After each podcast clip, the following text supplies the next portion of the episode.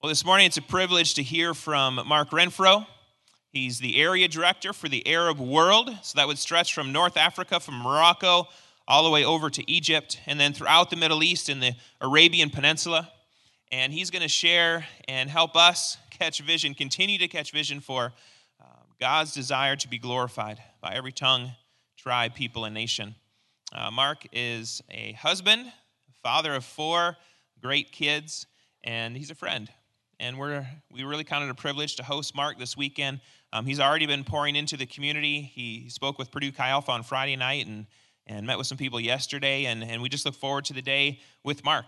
And uh, so, would you welcome? Actually, before he comes, we're actually going to show a video first. And let me give you some context. What we're going to show. So, Mark lives in Amman, Jordan.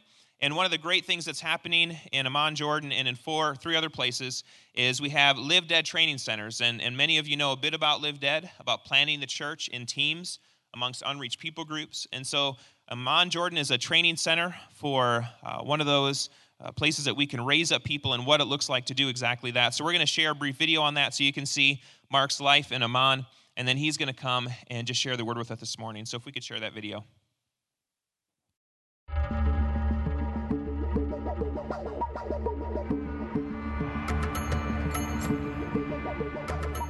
Ancient but modern. Impoverished yet affluent. Religious but spiritually lost. This is Amman, Jordan, an ancient city of contrast dating back to Bible times. It is now home to one of the largest populations of unreached people in the Arab world. Amman, Jordan is a, it's a city of about two and a half million people. About 97% of Jordan is Muslim, 3% nominally Christian.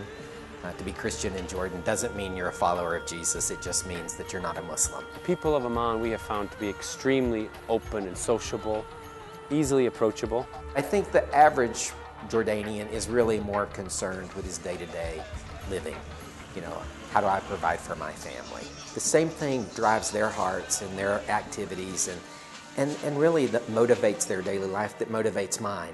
In that sense, I, I find it very easy to connect with Muslims. A church planting team is gathered in Jordan to share the good news with the lost.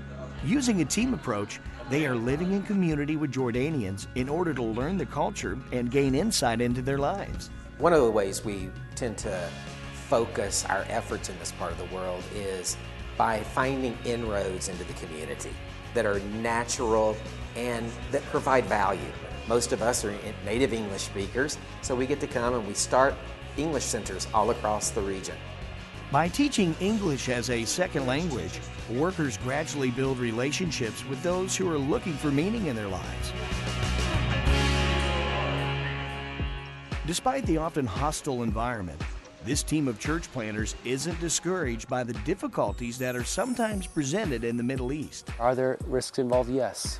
But I would say the biggest risk is that there are people here that, unless someone reaches them, are going to spend eternity without God. Until the church has been planted amongst those 361 unreached people groups, we have a lot of work ahead of us. But we're confident that we're going where Jesus is leading, and we're confident that He goes with us and empowers us every step of the way.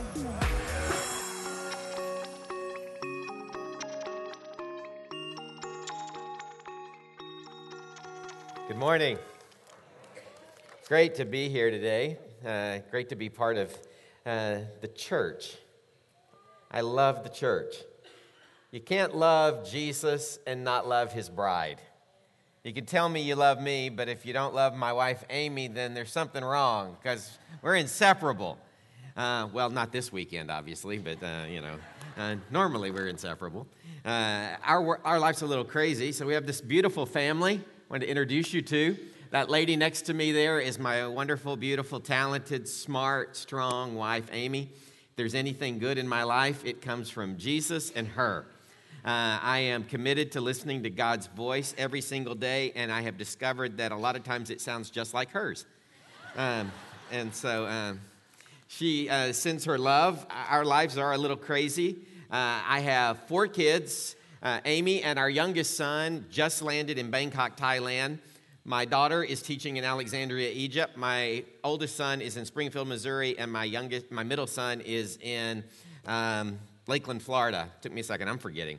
Uh, as a freshman in university, so a typical American life. Um, they are great kids. Um, our, starting with the one on the far side over here, that beautiful young lady, that's our daughter. Her name is Noor. Uh, all of our kids have Arabic speaking, Arabic names. Uh, Nur is the Arabic word for light. Jesus is referred to in Scripture as Nur al Alam, the light of the world. And uh, so she does bring light to our lives. And anybody who knows her, Zach and Shelly know her, she is a very much a bright, shining little personality. Then we have three boys. Uh, the one next to Nur is our, is our oldest son, Habib. You can tell by looking at him that he is very much a conformist. Um, uh, he, you know, he not not creative, not uh, you know he, I remember the day that he, he called me, or we were talking, and he, he had clearly had something on his mind, wanted to talk to me about. So we went out for breakfast at our little favorite place we have in Amman.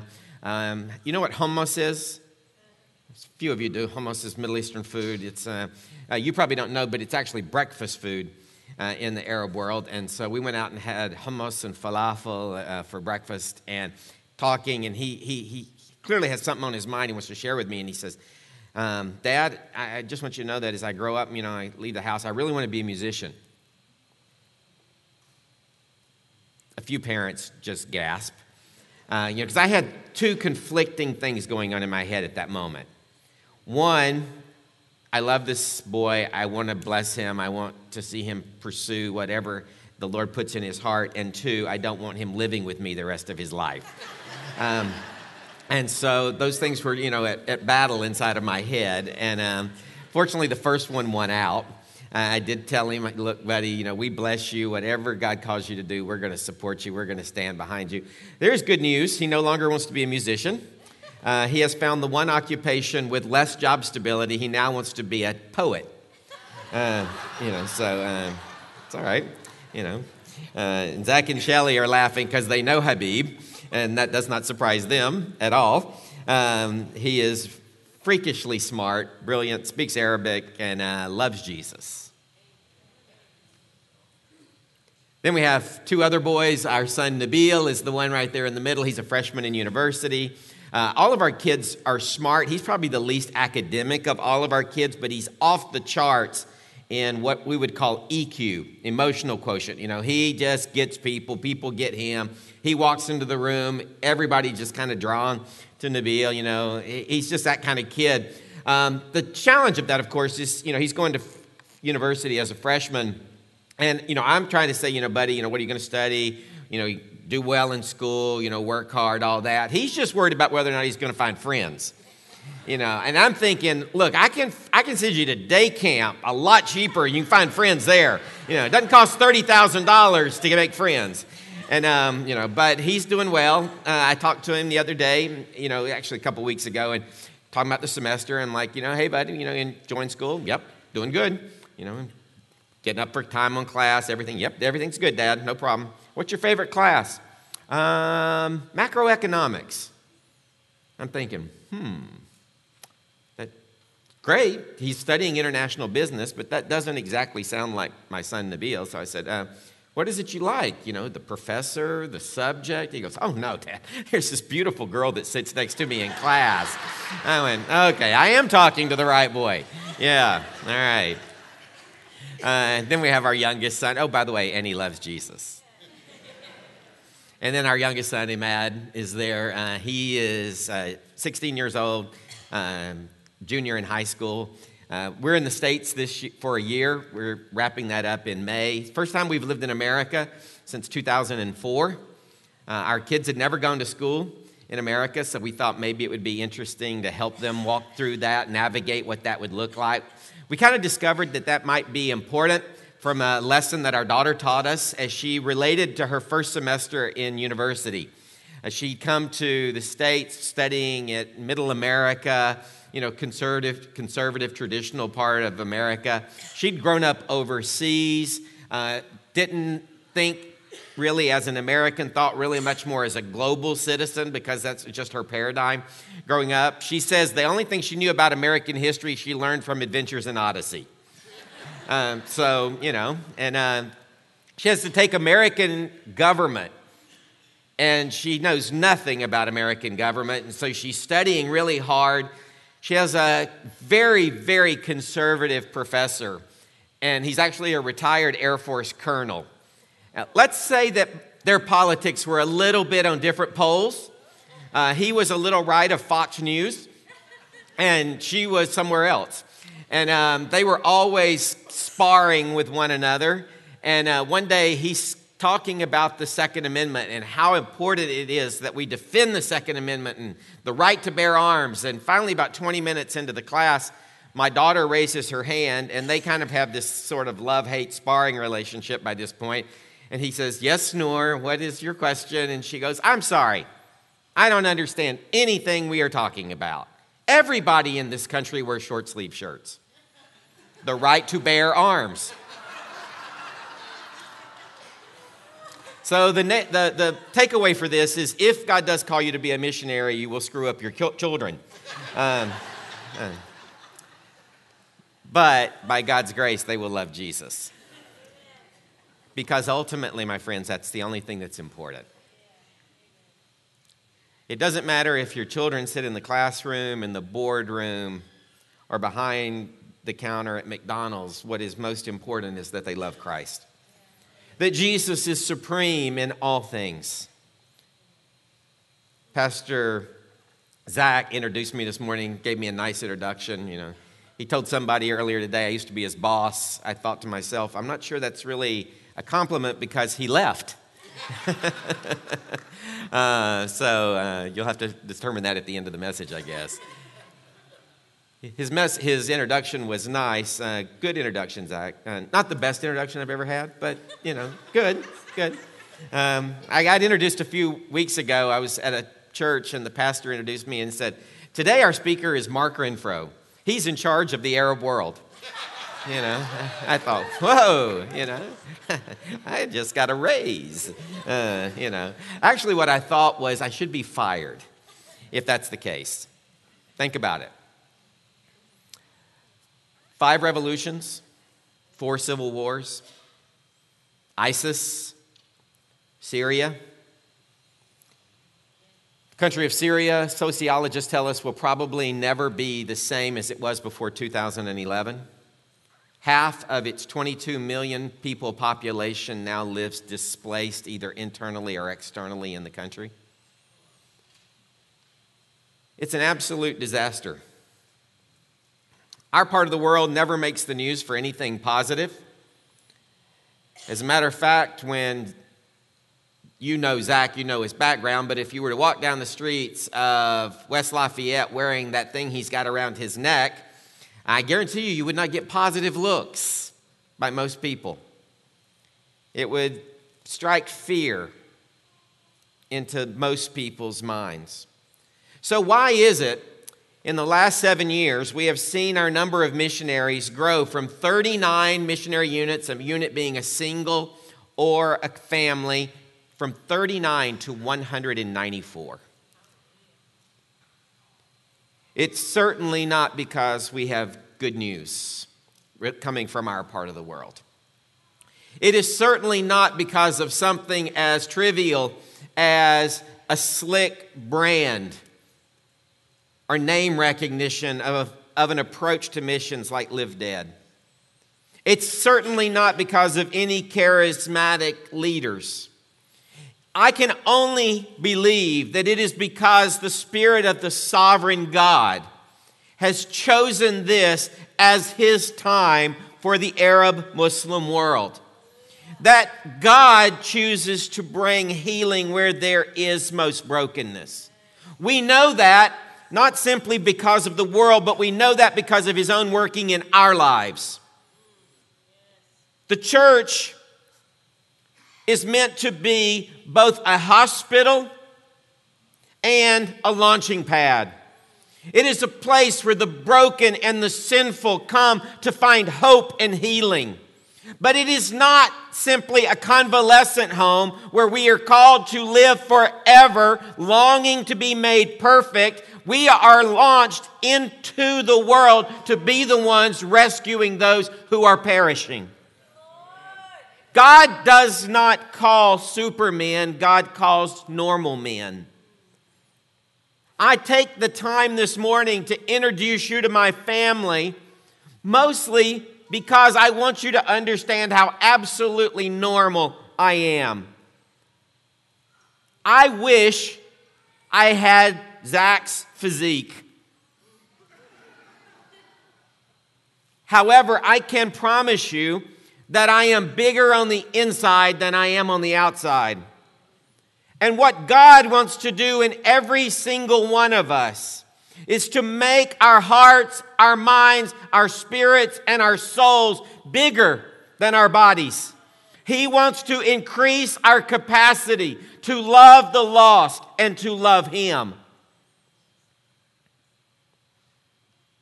In Revelation chapter 5, we read the picture of all peoples of all time standing before the throne of God. We read the book of the Revelation, and sometimes we make the mistake of reading it like it is prose, like it is the newspaper. That's not what it is. It's more like reading the script of an opera.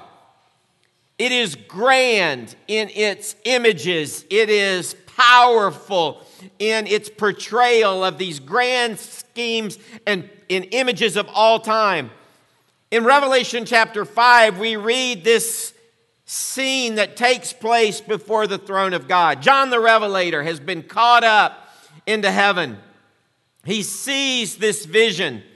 There are people from every tribe, every nation, every tongue before the throne of God.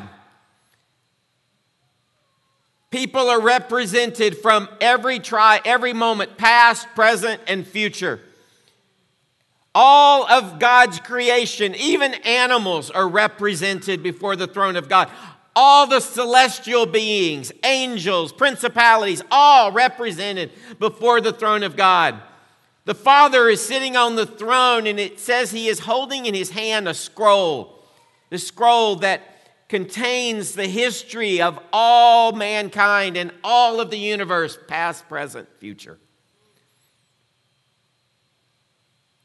John says he knows because the Father has said who is worthy to open the scroll, and no one is coming forward. And it says, John realizes that there is a gap, there is a hole, there is something tremendously missing in the fact that this cannot, this scroll cannot be opened.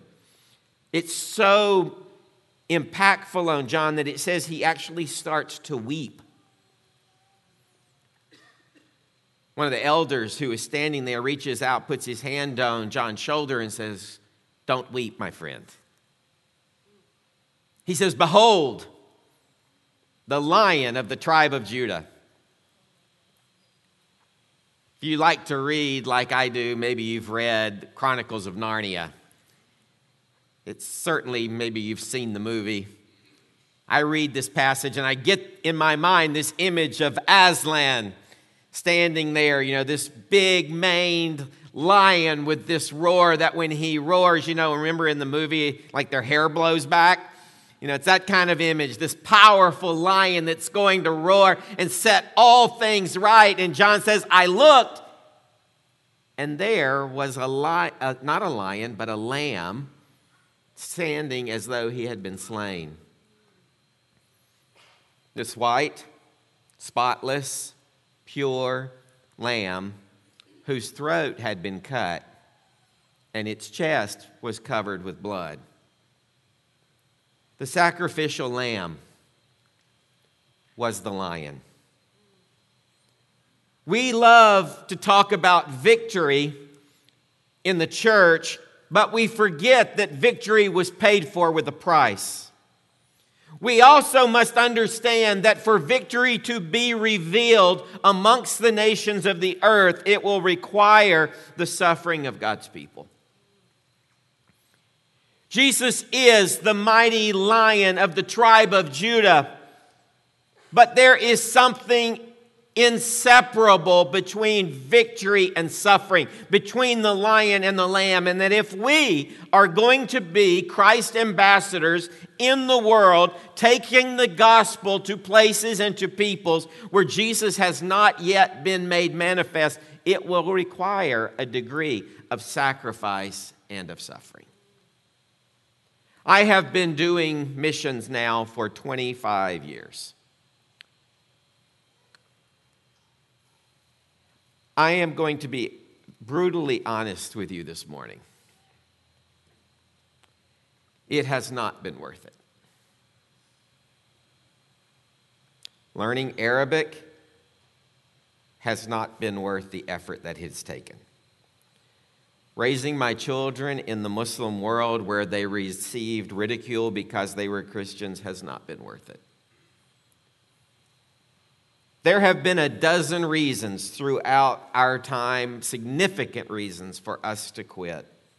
And many times I have thought to myself, this is simply not worth it. The problem with my statements is worth it puts me on the throne. None of it has been worth it, but Jesus has proven himself to be worthy. We make comments about something being worth it because we are making an evaluation of what we have in our hands and what we are exchanging it for. If I am exchanging my life for anything other than the glory of Jesus, then it is not worth it. Jesus, in his worth, is on one side of the scale, and anything I add to the other side of the scale is not does not move the glory and the weight of Jesus. Neither my successes nor my failures move the scale because Jesus alone is worth it. Only Jesus is worthy. I don't call you this morning to missions. I don't call you to the Middle East. I don't call you to the Muslim world. I call you to Jesus. If your heart is lined up with Jesus, then everything else falls into place. But you can do the right things for the wrong motives. This morning, I call you to the lion and the lamb. There is only one response that is suitable when we encounter the lion of the tribe of Judah. In Revelation 5, it says that when the elders encounter the Lamb who takes the scroll and who opens it up, that every one of them fall to the ground in worship. There is only one suitable response to Jesus, and that is worship. He is Lord. I, I, I know Zach is kind of leading this congregation in this direction too, but I love reading old dead guys. Um, and you know, for a couple of reasons. One, if their books have lasted more than 50 years and people are still reading them, they probably actually have something worth saying. Uh, and two, they're not going to screw up. They're dead. Um, so we know how they ended. You know, so I, I'm gonna. I got limited time. Time's my only non-replenishable resource.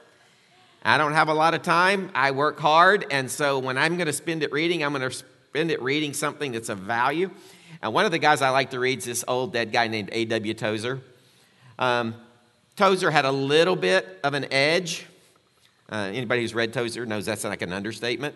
Uh, he used to say Christians don't tell lies, they go to church and sing them. Um, we sing songs about Jesus is Lord and then think we can say no. See, the word Lord and the word no never go together in the same sentence. When our sentences include no Lord, then it's not the Lord who needs to change, it's us. That God is helping us move toward Him, move toward His plan, move toward His purposes. When we talk about the Arab Muslim world, these 17 countries up on the map, we understand that these people are, these countries are populated with people that many of in our country would call enemies. I understand that. I remember where I was on 9 11, S- sitting in my car outside of a Little Caesars Pizza in Amman, Jordan. It wasn't a real Little Caesar, somebody had just stole the name. Um, but it did have buy one, get one free, and when you got four kids, you know. Uh, I remember hearing about a plane striking the first tower, and initially they thought it was a small plane that had hit. And then while I sat there, they made the announcement that another plane had just hit the other second tower. And I remember thinking to myself, I know exactly what this is about. Even though I was a missionary to the Muslim world, I will be honest and tell you that over the next few days, the feelings that rose up in my heart were not positive. I have lived and served in the Muslim world, as I mentioned, for 25 years now. That is way long enough for my love to have lost any sentimentality that was attached to it. So when I say that I love the Muslim world, it is not a love of sentiment. It is not some form of sloppy, untested romance. It is a love that comes from Jesus. It is a love that Jesus longs to complete the mosaic of every tribe, nation, and tongue to be represented before the throne of God. Every time a people group is brought into that global body of worshipers, the church is made more complete. In truth, the b- global body of Christ will never be complete until the last tribe, nation, and tongue is brought into obedient worship before Jesus. Philippians chapter 2 tells us that at the name of Jesus, every tongue, every knee will bow and every tongue will confess However, it is not my goal, it is not my desire to simply see Muslims bow their knee in submission and in subjection. It is my hope and my desire that they actually bow their knee in worship. That they bow their knee on this side of eternity, not simply on the other side. That will not happen unless you and I make a decision to follow Jesus obediently into whatever engagement he calls us toward. Your church talks about missions, it talks about unreached people groups. I could talk to you this morning about the fact that they have these 361 unreached people groups scattered across the Arab world, 330 million people. But that wouldn't really mean anything to you, it wouldn't touch your heart. It's just numbers, it's just statistics. So let me try to put it in terms that are a little bit more tangible. Let's imagine it's a cold winter day in Indiana. We don't have to do a whole lot to imagine that today. You're weary of the winter and you decide to take your family on a trip to South Florida to enjoy a nice vacation. You take your family, you go down, you get a hotel room. It's 80 degrees, you decide to go out around the pool, you've got your little kids, you're running, they're running around the edge of the pool, they're playing. Let's imagine you have a three year old. You know, old enough to run around, old enough to get in a lot of trouble, probably not old enough really to swim yet. Running around the edge of the pool, you're there, maybe dad's in the pool, mom's getting some sun up on the edge, you know, of the pool. Brothers, sisters are running around. Maybe grandparents go with you and they're sitting in the pool. They're playing with the kids in the pool. Three year old's running around the edge of the pool, gets over on the deep end and slips, gets a little too close, slips, falls into the deep end, can't swim. Is that child in danger? Yes or no? Yes, of course they're in danger. However, there are people there who care for that child who have the capacity to save them. That's what it's like to be lost in West Lafayette. Are they are lost people in West Lafayette in danger? Absolutely. However, God has placed you in their lives so that they would be rescued. Now let me take you to another 3-year-old. This three year old didn't grow up in West Lafayette. This three year old grew up in Aleppo, Syria. So every day of his life have, has been invaded with the sounds of bombs going off. His family has become weary of war and has decided we can't take this anymore. We are leaving. They sell everything that they own and they buy tickets on a small boat to take them from Tartus, Syria, on the coast of the Mediterranean, to one of the Greek isles where they know that if they can get there, they can get into a refugee camp. The tickets that they buy are actually passage that they pay to an unscrupulous smuggler of human beings who has a boat that's designed for 20 people, but because he's unscrupulous, he sells 60 seats on this boat built for 20. And because what he's doing is illegal, he can't take people out in the middle of the day, so he has to take people out at night. And the best nights to go out on are the ones that are cloudy and when there's actually rain, because then nobody can spot them.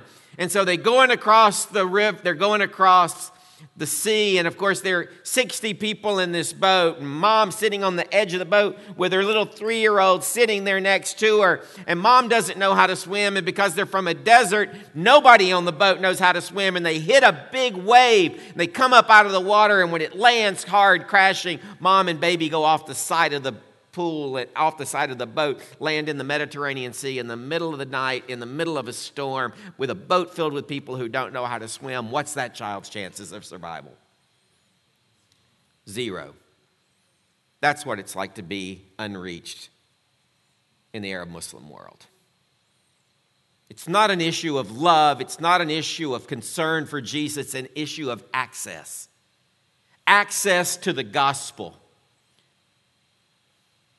for most Muslims, they have no access to a believer, they have no access to scripture, they have no access to a missionary. The only way they're going to get to know Jesus as Lord and Savior is if somebody takes extraordinary means to leave home and comfort so that they might be engaged with the gospel.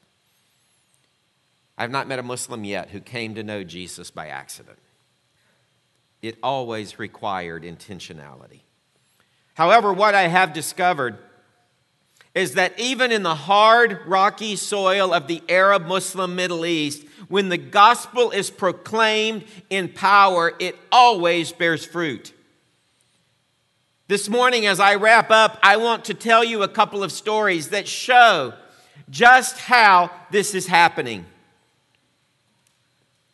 I have come on a tremendous pilgrimage in the last 25 years. When I showed up in the Muslim world, I had this incredible naivete, maybe even arrogance, to think that God somehow needed me in the Arab world. I'm sure God was sitting on his throne going, okay, now we got this under control. Mark just arrived. what the Arab world has taught me that I needed it more than it needed me. I needed the brokenness that would come in my own life. Learning that just how desperately I needed to make Jesus the pearl of great price in my life, or I would not survive. Living side by side with men and women who had suffered for their faith has taught me that. Nothing is more humbling than leading a person to faith in Jesus and then seeing them suffer for their faith. I remember talking to a young man, his name was Jason. Jason wanted to serve in our part of the world as a missionary. He was talking to me, I was going to be his future boss, and I'm sure there was an element in his heart where he wanted to impress me. He quoted the church father Tertullian, who said, The blood of the martyrs is the seed of the church but he quoted it a little bit too lightly. Jason reminded me of me. I love to read, I have a good memory, and it's easy to throw around quotes like that. It's not so easy to throw them around when the blood of the martyrs are actually your friends, people that you've been involved in their spiritual journey. One of those people is a young woman by the name of Genevia. In 2003, Amy and I started going in and out of Iraq. We started a Bible school there. I had this young lady who was my translator. I speak Arabic, but the Iraqi dialect's very different than the Arabic I speak, and so I would always have Genevia translate for me. She was an engineer. Every single member of her family lived in Chicago. Only her remained in the Arab world. Her family would call her almost daily, saying, You should come to America. We can get you a green card. You're an engineer, you're from a Christian background. America would love to have people like you here. Genevia used to respond every time the same way God has not given me a husband, but He has married me to the land of Iraq. Somebody invited me to come to New York City to preach at an event where people were raising up money to plant the church in the Muslim world. I remember showing up and I had this burden that the Lord had given me a particular word to share, and, and I was troubled by it. I, I joked with Pastor Zach last night. I said, You know, I always want to be Joel Osteen and somehow end up being David Wilkerson. I was talking to Amy and I said, I mean, Amy was in Jordan. I was walking around the streets of New York. I finally called her on the, my cell phone and said, I'm really troubled here. I said, The Lord's message that He has given me is one that is going to be hard for these people to hear. I mean, after all, if you've ever done anything like this, you know to, to do a banquet in a hotel in New York City, you know, you're paying $150 for a plate for a dry chicken. And people are going to sit there, and I'm going to tell them that the money that they are giving tonight are going to send people to their death. And they have to be okay with that. Not because their time was worth it, but because Jesus is worthy. That Jesus is actually worthy of the blood of his martyrs. That some places will not be evangelized unless there are people, men, women, who are willing to go and not asked to come back. I do not say this with one ounce of bravado.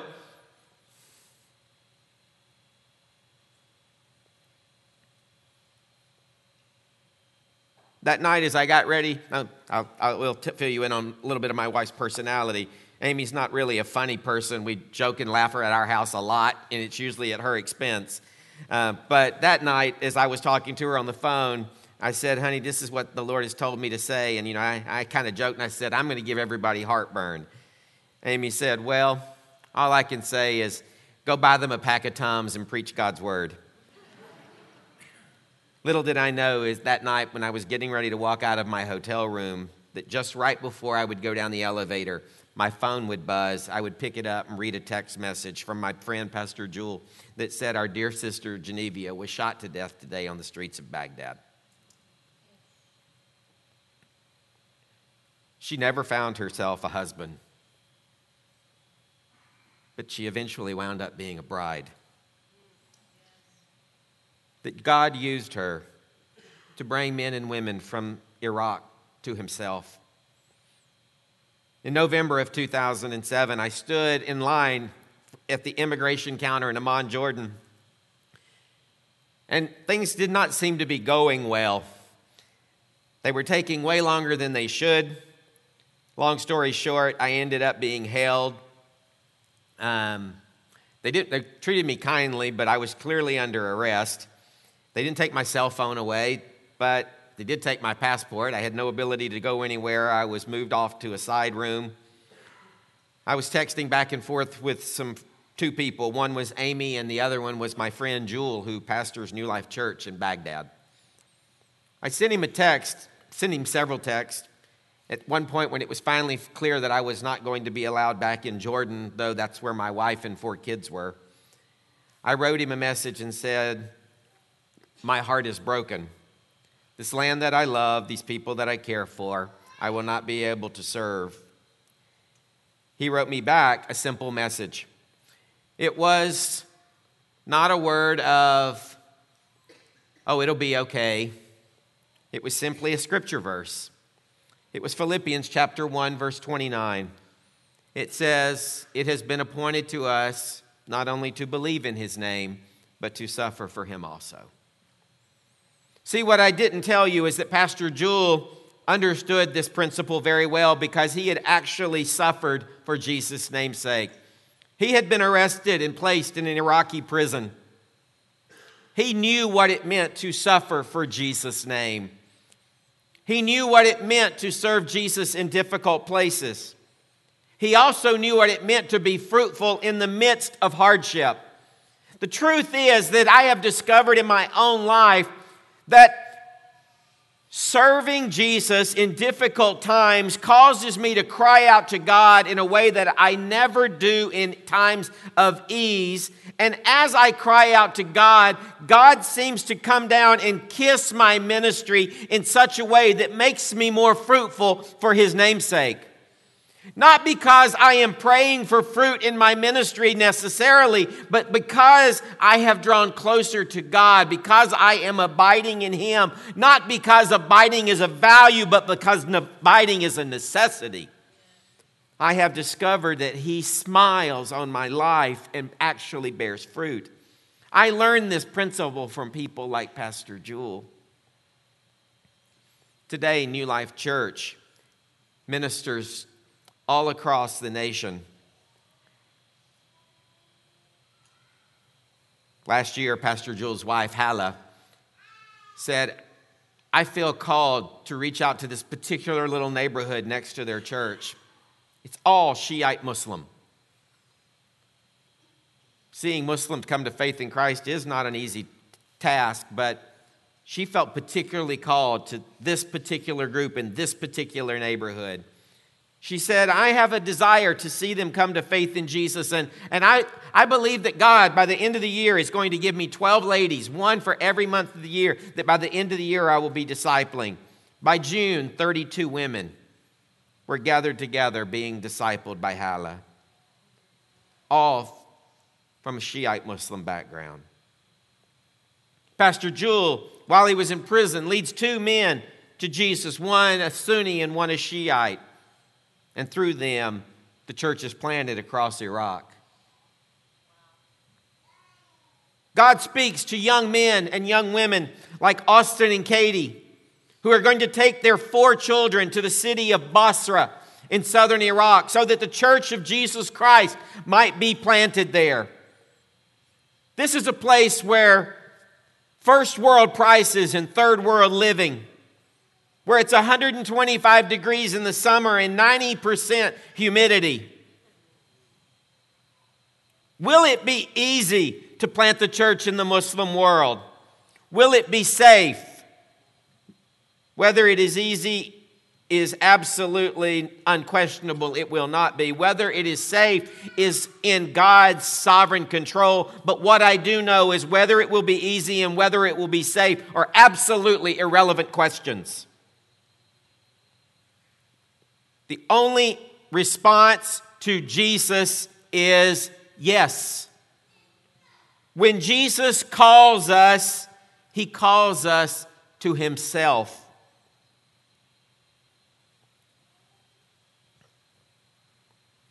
And I believe that Jesus is calling us to obedient service in the Arab Muslim world.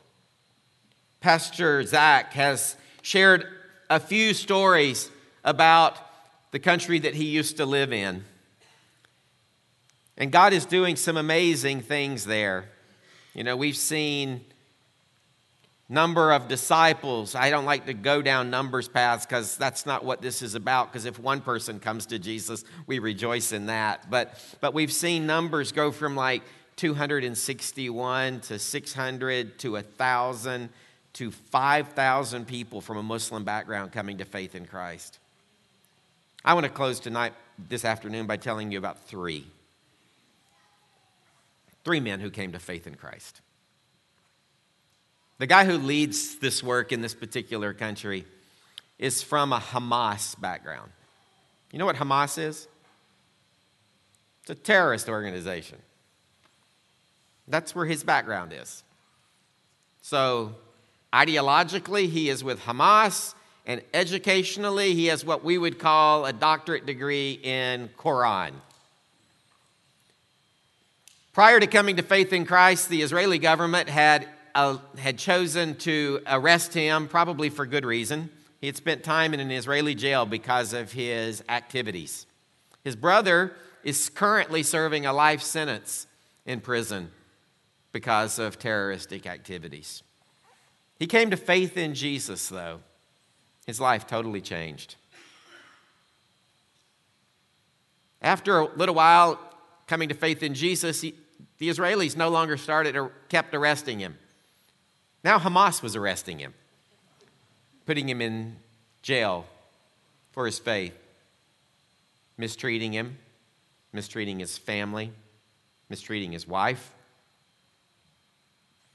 When he got out of jail, he came to our common friend that serves there and started working together on how they could reach their community. One of those ways was by putting the Word of God in people's hands.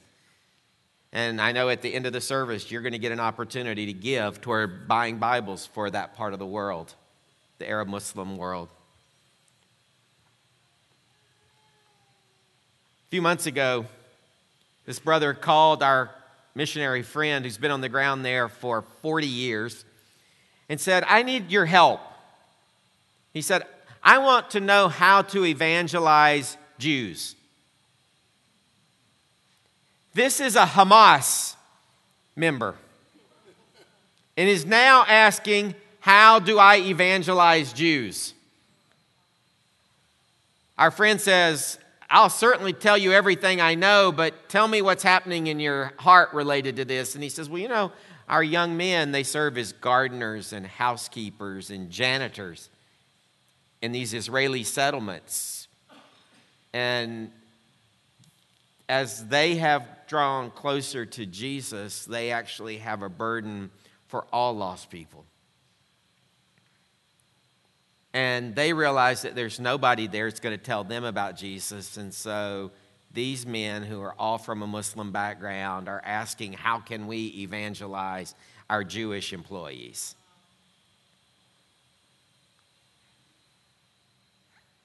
About two months ago, a former member of Hamas, who used to be arrested by the Israeli government, who got saved and then used, was arrested by Hamas, and then got out of prison and got heavily involved in reaching his own people, led a bunch of Muslims to the Lord. And then these Muslims who've come to faith in Jesus now draw closer to him and they see, sense a, a burden for reaching out to their Jewish employers. And two months ago, this former member of Hamas baptizes three young Israeli Jewish new believers in the Lord Jesus Christ.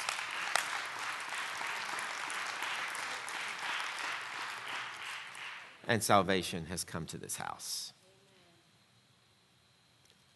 But none of that happened by accident. See, what I didn't tell you about my friend who's been on the ground for 40 years is that there's been a dozen reasons why he could have quit. Very, very valid reasons. And I'm sure there's been more than once or twice where he and his wife have sat on a table where they cried about something related to their children, and they may have even said words like, I'm not sure this is worth it.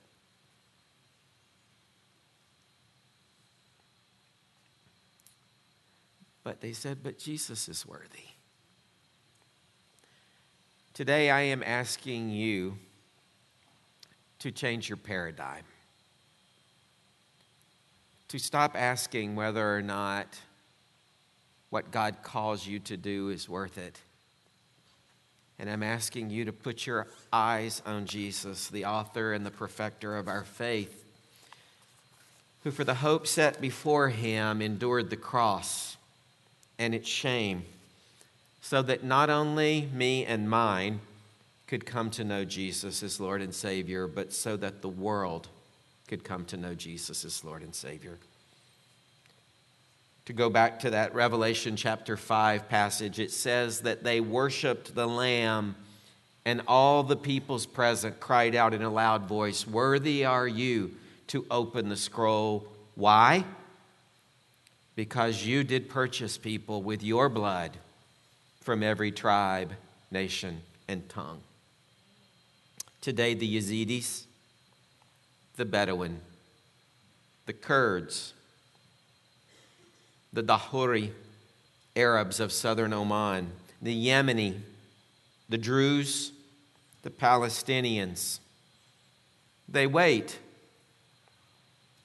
They wait for God's people to stop asking the question of whether or not their salvation is worth it, worth it and to cry out to Jesus, Worthy is the Lamb. This morning, I ask that we worship with our yeses and with our nos. This morning, I believe that God may be calling to some of you that there are some things in your life that you need to say no to. Certainly, there are probably attitudes, maybe bitternesses that have crept in that you need to say no to this morning that they need to be laid on the altar, a fire kindled to them, and the smoke of a burning sacrifice ascended to heaven. There are habits that are keeping you away from a holy life lived in Jesus.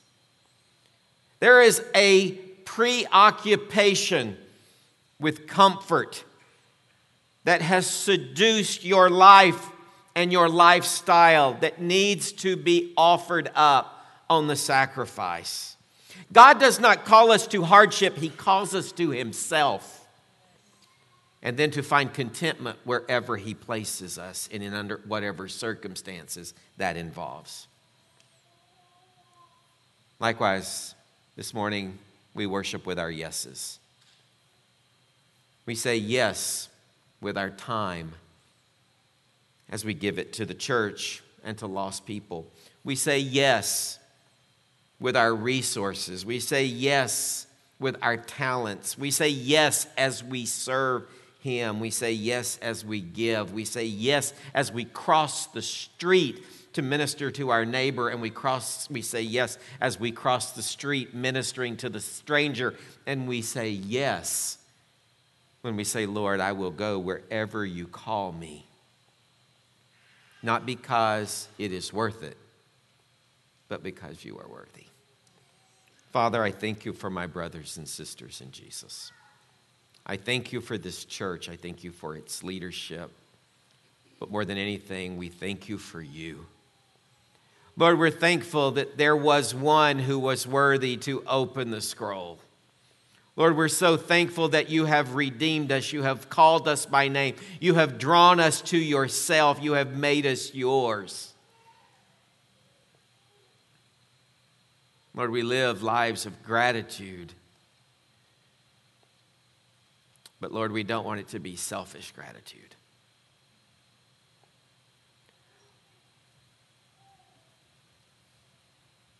Lord, this morning, I pray that you would speak to our hearts about what we need to say yes to and what we need to say no to. There may be someone here this morning that's never even said yes to you. That's certainly the place where it starts. For the rest of us, Lord, this morning, we say yes for your name's sake and for your glory, in whose name we pray. Amen.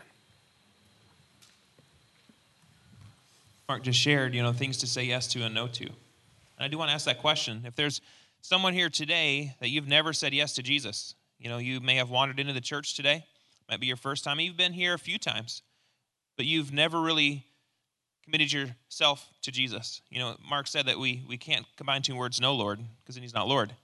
Um, but this morning you have a chance to, to say yes to Jesus and make him Lord.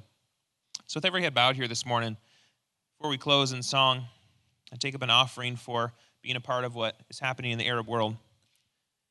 That's you today, and you'd say, you know what, I've, I've never said yes to Jesus, but I know in my heart today that that's what I need to do. I've got to start there. You've got to start with that, yes. And if that's you just raise your hand. I just want to pray with you this morning that God would open up your life to who He is, that you'd commit yourself to Him. Anybody here today say, I want to say yes to Jesus? Just raise your hand. We'll pray with you before we go today. I want to give you opportunity. We're committed to making disciples here and around the world. Anybody say, I want to say yes to Jesus today? God's stirring in your heart in that in that area. I do want to encourage you that as we dismiss from this place, I'll remind you instead of going out the doors, come forward to the front, and Pastor Mark, our youth pastor, would love to meet with you, give you a Bible, tell you where you go from here and what it looks like to follow Jesus.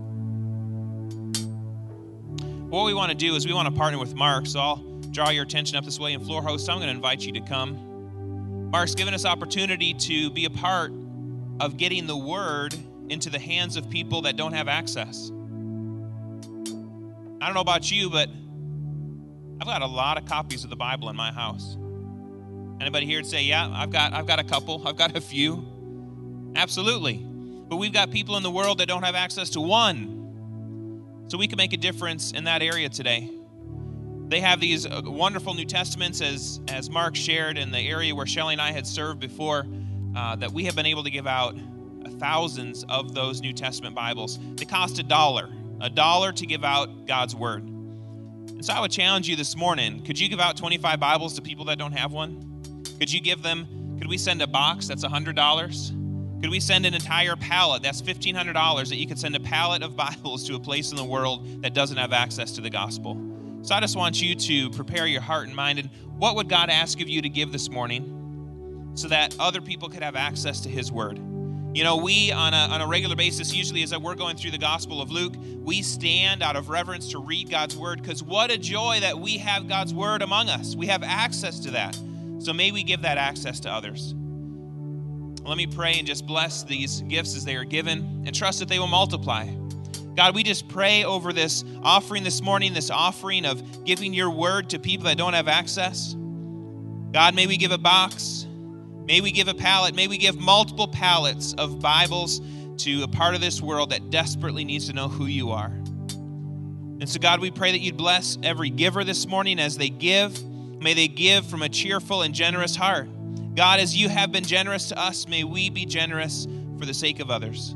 And God, I pray that these gifts, as they are collected and given, I just pray, Lord, that you would multiply these gifts. Lord, we see the the value of multiplication, Lord, as things are given, Lord, we, we ask that they be multiplied in Jesus' name and that your word to be multiplied into the hearts of many. And we just pray these things, Lord, in Jesus' name. Amen. So please know every dollar that's given goes toward uh, Mark and, and the work of the ministry in the Arab world. Uh, we just basically receive it, count it, collect it, and send it right back out the door.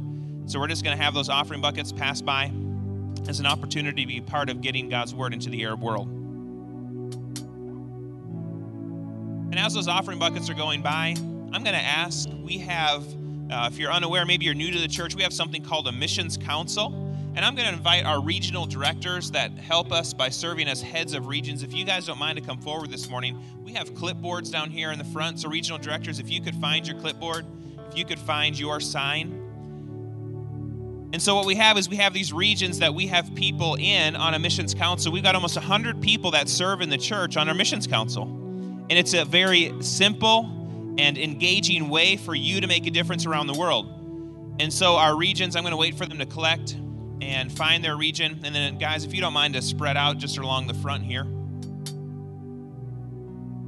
And what you can do is we need to enroll a few more people in those regions. We need a couple more people to serve. So our goal is is that for every uh, cross cultural worker that we support, that we have somebody in the church that is in correspondence with them, one to one correspondence, that you basically keep up with somebody we're serving that we partner with in ministry. 70 plus people that we uh, support around the world, 35 different countries that we're in. And so we invite you to be a part of that personally, that you engage with those families, you find out what prayer requests they have.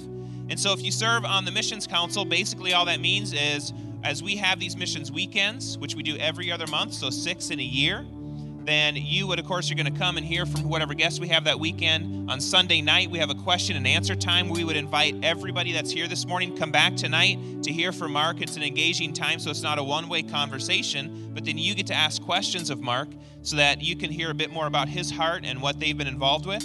So you would come out to that question and answer time. And then on Monday night, tomorrow night, we have a global prayer event. We transform this space with floor maps that we get on the regions and we pray for every nation in the world. And so you would come to that prayer event. And then after that, you meet with whatever guests might be here from your region and you basically give updates within your region on the person you're responsible for to the entire group. We want to be closely connected to the people that we're involved with in ministry around the world. So that's the role. Very simple way to plug in. It gives you tangible people to pray for. It engages you in, in the work of the kingdom around the world. So, what we have uh, down here, Pat, who are you standing in for? What is it? Eurasia. Okay, thank you. Yep, so we've got Eurasia. So, Eurasia's on this end. So, this is the region that Mark is serving in. And so, Eurasia. And what they have on those signs is the number of people that we need to be able to help and fill out our missions council. We have Matt, so the Zickmans, they work with Latin America, so they've got a, a number there as well. The DeWitts are over Europe, and then we've got the Ivies, who are over northern Asia. And then we've got the Gillahans, which is over Asia or uh, Asia Pacific. And then we've got Mindy with Africa. We've got um, the Moors, which are over the international ministry. So that would be like uh, we have Project Rescue in there, Convoy of Hope, Healthcare Ministries, uh, Global Initiative. So all of those things, an easy way to plug in there. And then Pastor Jim over U.S. missions.